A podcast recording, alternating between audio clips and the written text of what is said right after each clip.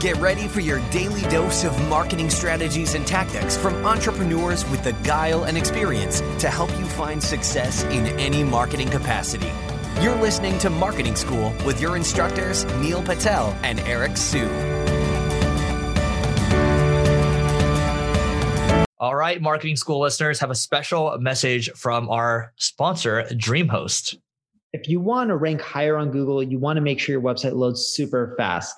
Check out DreamHost. Not only is their solution super affordable, it'll make your website load faster, and they have amazing tools and support for your business to ensure that you grow and succeed. Welcome to another episode of Marketing School. I'm Eric Siu.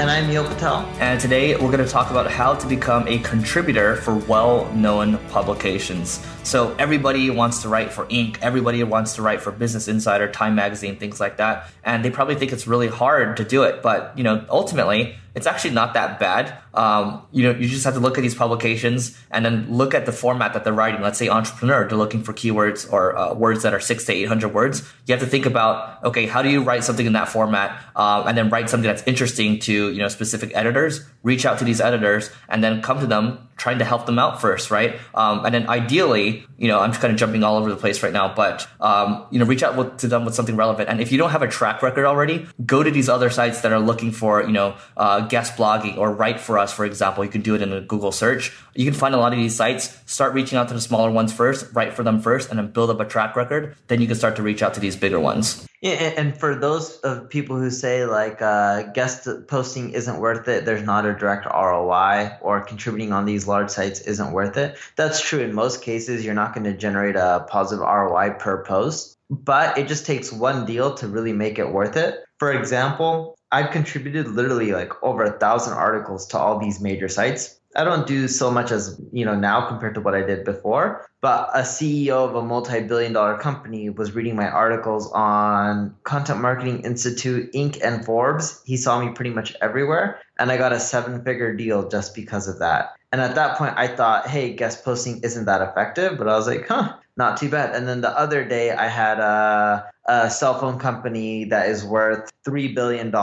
in a developing region. They also found my uh, myself from a lot of the guest contributor articles that I did on all these sites, and they offered me like just some phone call advice. To, you know, in exchange for some phone call advice over three months, they offered me a half a million bucks. So I'm like, although there's not really a direct ROI where if you do like X posts, you're going to make X dollars per post or whatever it may be. Eventually, if you're selling high ticket items, it can definitely pay off. Um, I've also gotten a lot of paid speaking gigs and stuff like that from these guest posts as well. If you're looking for these editors, uh, you can easily just use LinkedIn and then combine it with a tool like Hunter.io. Reach out to these people through LinkedIn and find their emails through. Uh, you can use a tool like Hunter.io or uh, find that email, for example, and then and then go from there. But just make sure you know keep it brief. Try to help these people out. These editors are getting hit up all the time, and these big publications they're all looking for more content, right? If you look at a lot of these contributors that are writing, um, you know they're not they're not you know really big shot people or anything like that. You know, they're they're normal people just you know contributing you know decent content to these these sites. So with these accounts, you can try to hit up the editors. I found that doesn't work too well it's okay. It used to work better like a year or two ago. But what happens is these editors now get bombarded. So what you should do is go to LinkedIn or go to Forbes or whatever site you want to write for. Go find all the guest contributors, right? These are people who aren't like staff writers. Network with them, provide them feedback on their articles, help them out. And after you do this for a month, I know that sounds like a long time, but literally three, four emails because you don't want to bombard them each day. Then ask them for an introduction to an editor wherein a current writer introduces you to an editor, you're much more likely to get an author account where you can then start publishing on these sites. And if you do get accepted, don't just shove backlinks onto your own website to try to manipulate Google. It's not that effective in the long run. Google knows about it. They're looking for people who are like guest contributors and try to devalue those links. And don't just try to shove in links to other people's websites and sell them.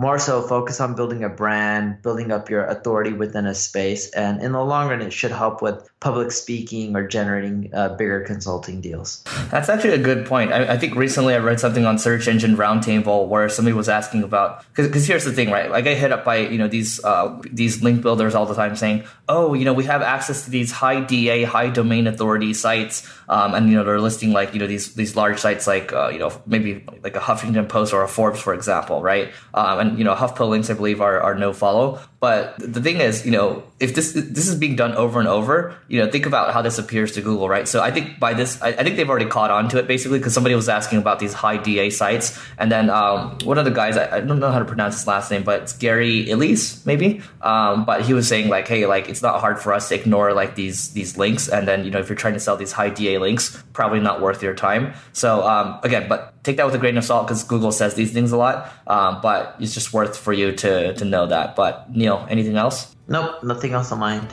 Great, that's it for today, and we'll see you tomorrow. This session of Marketing School has come to a close. Be sure to subscribe for more daily marketing strategies and tactics to help you find the success you've always dreamed of. And don't forget to rate and review so we can continue to bring you the best daily content possible. We'll see you in class tomorrow, right here on Marketing School.